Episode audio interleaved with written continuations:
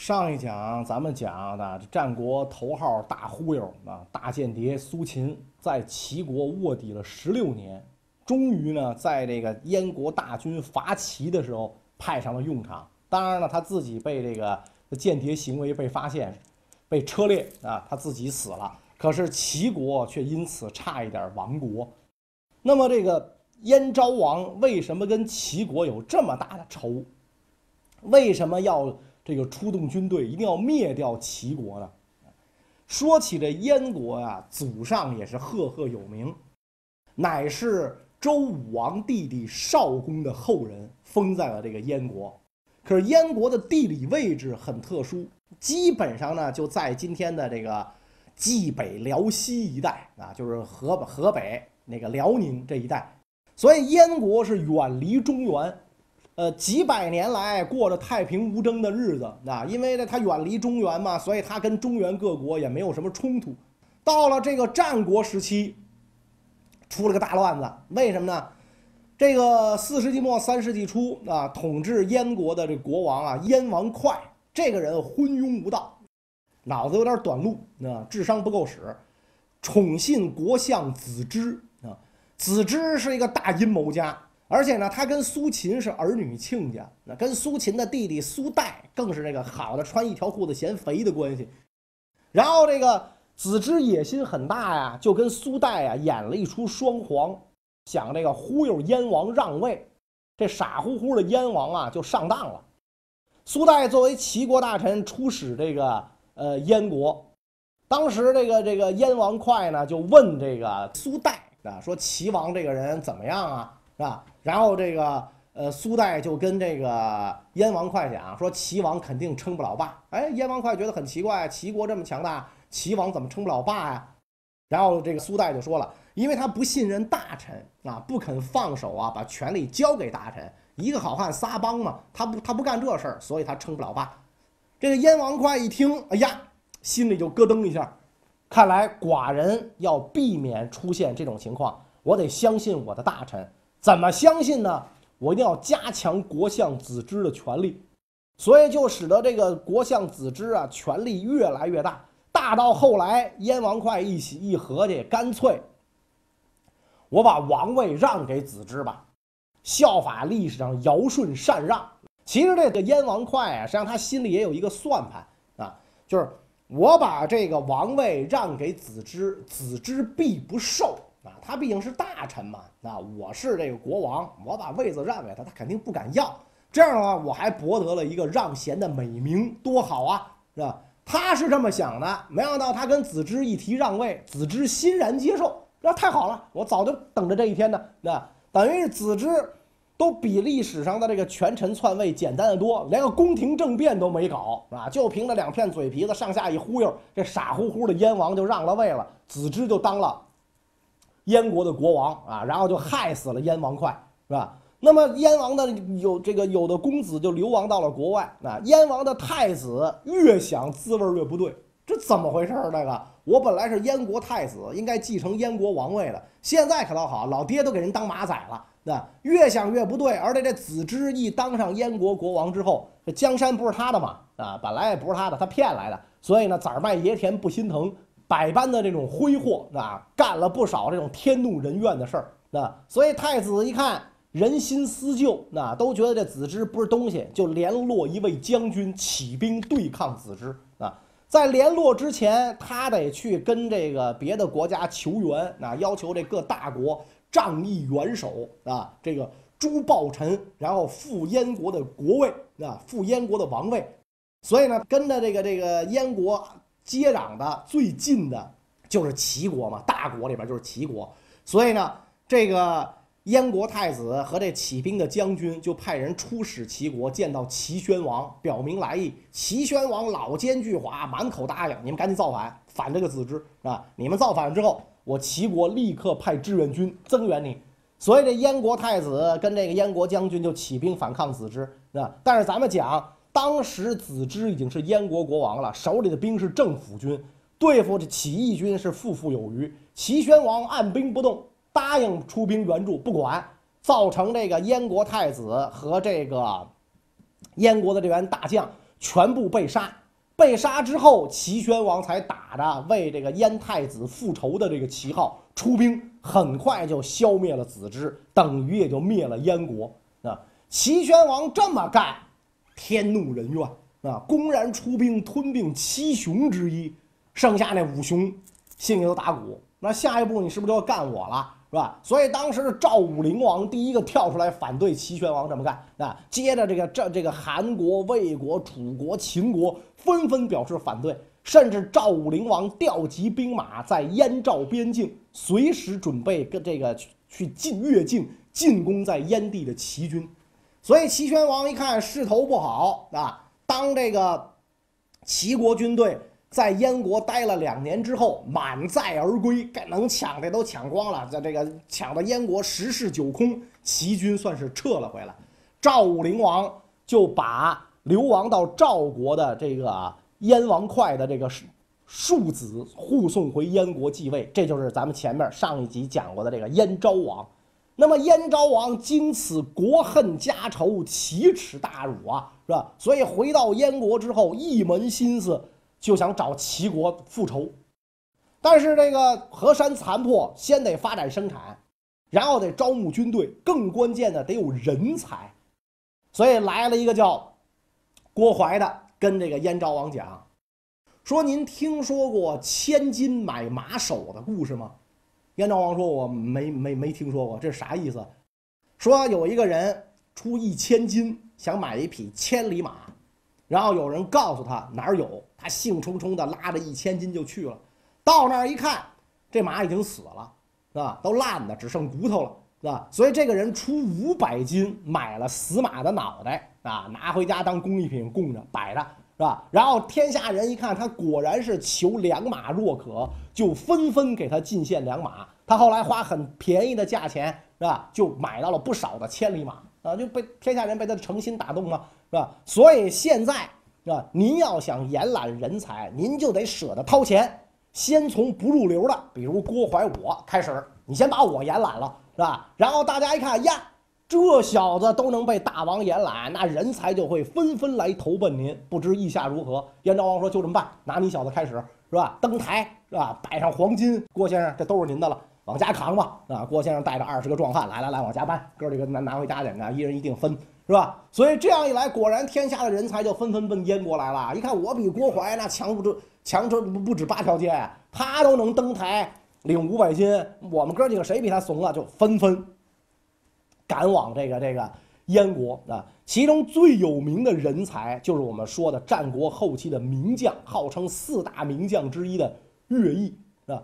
乐毅祖上就很有名，是吧？大家学课文都学过岳阳子期。是吧？这岳阳就是乐毅的祖上啊，所以这个本身本来是魏国人，这个时候已经变成了赵国人啊，一度还是中山国人，所以咱就甭管了。那个时候疆域更换很快啊，所以本来这个乐毅呢是赵国人啊，奉赵王之命出使燕国。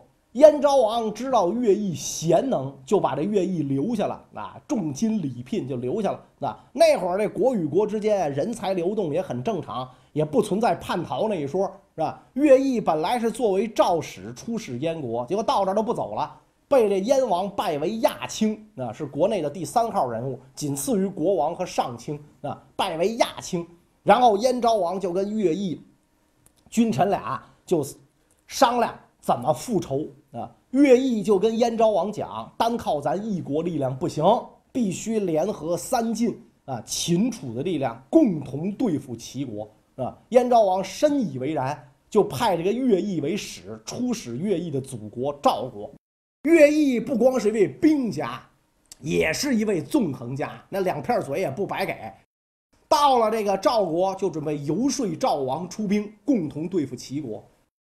赵王本来对齐国很不满啊，当时的赵王是武灵王的儿子惠文王嘛，是吧？本来想找齐国的场子呢，忽然间燕国派人来了啊，原来还是我的大臣啊，我们哥俩还熟，是吧？这个赵惠文文赵惠文王也很逗，也没治他个叛国罪啊，一看他来特别高兴，高阶远迎迎迎入这个这个朝廷，从乐毅的身上赵惠文王感到了久违的坚定。这哥们儿行，一瞅这面相就行。先生，您说怎么着吧？怎么对付齐国？那乐毅一番纵谈，赵惠文王服了。OK，照您说的干，跟齐国作战。所以这个乐毅就游说了这个赵国、魏国、秦国、韩国、楚国各国都游说了。最后除了楚国没答应出兵之外，三晋加秦国加燕国啊，五国赐给这个乐毅相印啊，乐毅配五国相印，担任五国联军总司令啊，在燕昭王二十八年。就率领大军浩浩荡荡杀奔齐国，啊，对这个齐国发动了闪电战，啊，为什么叫闪电战？齐国被苏秦忽悠的，认为这个燕国势力小啊，不敢把自己怎么着，所以在这个齐燕边境并不设防，所以燕军很快就打到了齐都临淄城外，大破齐军，啊，等于这个这个齐国呀。一个月的功夫，被乐毅连下七十余城啊！不但天下诸侯震动，连燕昭王都傻了啊！寡人自登基以来，处心积虑想了二十八年的事儿啊，是吧？将近三十年，我活着的唯一目的就是要找齐国复仇，居然让乐毅一个月就给我办成了。除了寂寞莒城这两个城市之外，其他的这个齐国城市基本上全部被这个。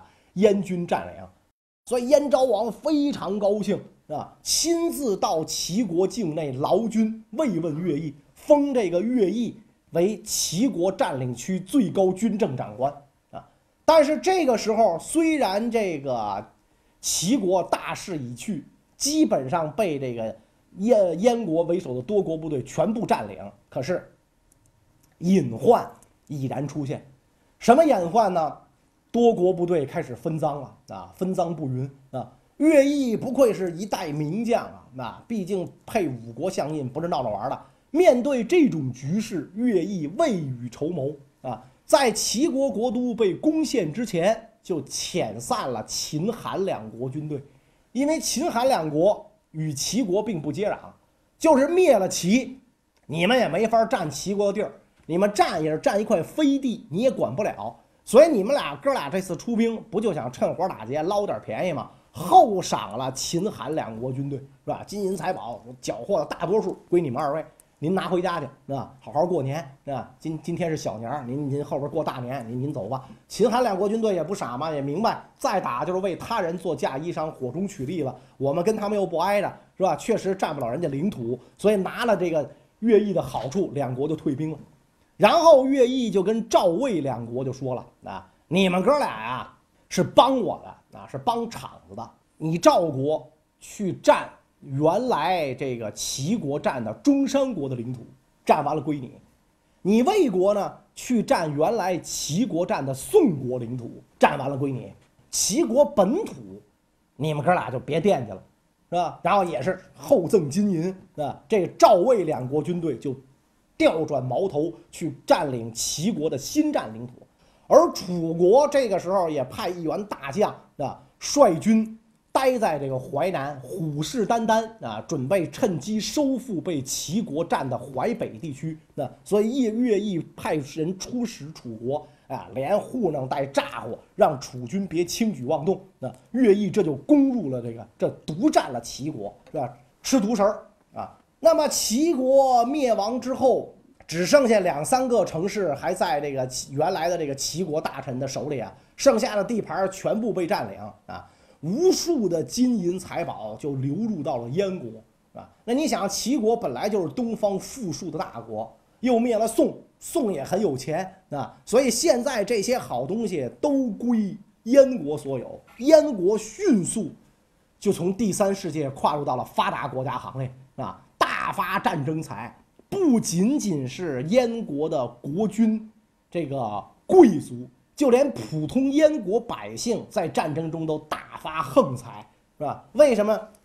那远征军都是百姓子弟嘛，是吧？进入齐地之后随便抢啊，占领军一般军纪都好不到哪儿去，随便抢，那随随便那个改了，完了之后不都得邮寄回家嘛，啊，所以那会儿快递忙得很，是吧？你都得邮寄回家，因此这个燕国的百姓也都发了财，上上下下都非常感念的，就是乐毅的恩德。没有岳将军，哪有我们今天的这个吃这这这这吃香的喝辣的，是吧？原来粗布换绸了，原来茅草棚换大瓦房了。是吧？原来出门腿儿的，现在有马车了；原来身上没钱，现在装上金子了。这不都得感谢岳将军吗？所以这么一来，就也有问题了。那这燕昭王心里就要琢磨了，是吧？大将领兵在外啊，而且这个燕军是倾巢出动，国内几乎都没有兵了，都被乐毅带走了，精壮尽出，难免功高震主。啊，燕昭王就想啊，这玩意儿万一你要在齐国割据称雄，做了齐王，你又把我们燕国最精锐的部队带走了，你这不是说翻脸就能跟我翻脸吗？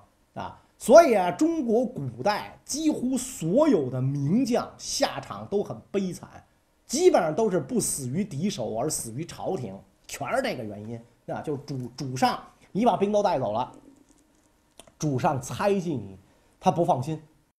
所以这个乐毅在齐国一开始呢，也确实是有点不知收敛。他也高兴嘛，是吧？这能不高兴吗？我立下立此不世之功，对吧？所以在这齐国摆谱，是吧？用齐王的仪仗，是吧？然后就有点这个忘乎所以。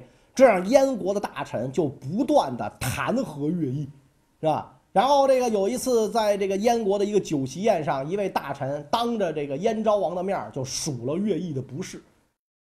燕昭王当时听完之后，立刻发作：“那你怎么能数了岳爱卿啊？没有他，能有咱们过着好日子吗？咱咱今天能喝上这酒吗？拖出去砍了！”当时就把这个大臣杀了。但实际上，燕昭王是想的跟这大臣说的是一模一样。这个大臣说出了燕昭王心里想但不可能明言的话，所以燕昭王假装发怒，杀了个大臣啊！这大臣也是点儿背，是吧？这个没猜透主公的心思。但是却加紧了对乐毅的限制。燕昭王派人出使齐国，出使齐地啊。这时候齐国你们要出使齐地，册封乐毅为齐王啊！我封你为齐王啊，将了乐毅一军。那乐毅看到燕昭王封王的册命，大吃一惊，才知道自己玩过了，现在已经被大王猜忌了，是吧？我是燕国的臣子啊！啊，我怎么能当这个齐王呢？就算我当了齐王，那我也是燕王册封的齐王，我还是他的臣子，何必呢？啊，而且我还被他猜忌啊！所以在这种情况下，乐毅赶紧向燕昭王上表，表示我永远是燕国的臣子，生是燕国臣，死是燕国鬼，齐王我绝不会干。请大王您收回成命，我会为您殚精竭虑战斗到最后，把这个齐地彻底光复。呃，为您雪先君之耻。燕昭王这才收回了成命。但是燕昭王对乐毅啊也并不放心啊。乐毅呢对燕昭王的这个举动也是心知肚明，所以在这样的情况下，对齐国仅剩的那几座城池，乐毅。就不像以前那样攻打的那么紧密，一个月能连下齐国七十余城，结果寂寞和莒城这么两个小城，燕国远征军打了数年都没有打下来，那很有可能或者只能这么认为，乐毅这个时候出工不出力啊，因为他明白狡兔死走狗烹，敌国破谋臣谋臣亡，是吧？飞鸟尽，良弓藏。我一旦把齐国的势力彻底消灭，我就没有借口赖在齐地。我没有大军保护我，我可就什么都不是了啊！正是由于乐毅的这种心理，燕国远征军出工不出力，虽然围住了寂寞和莒城，但是久攻不下，所以使得齐国凭借这两座城市得以复国啊。那么到底是谁凭着这两个小城使齐国复国、挽救齐国的江山社稷呢？咱们下一讲再讲。靖康之变后，金军几次大举南下，一边搜山潜海捉赵构，一边大肆掠夺江南财富。公元一一二九年，也就是宋高宗建炎三年，金兀术率十万金兵在南方狂抢一通之后，准备从镇江金山渡江北归，没想到被埋伏在金山的南宋名将韩世忠截住。韩夫人亲自擂鼓助战，在历史上留下了梁红玉擂鼓战金山的美谈。韩世忠率八千宋军痛击十万金兵，打得金军狼狈逃窜，从此不敢再下江南。而这位立下大功的英雄韩世忠，年轻的时候竟是一个无赖，他的夫人更是青楼出身。这两位出身不那么高雅的人是怎么变成民族英雄的呢？韩世忠到底有着怎样的传奇人生呢？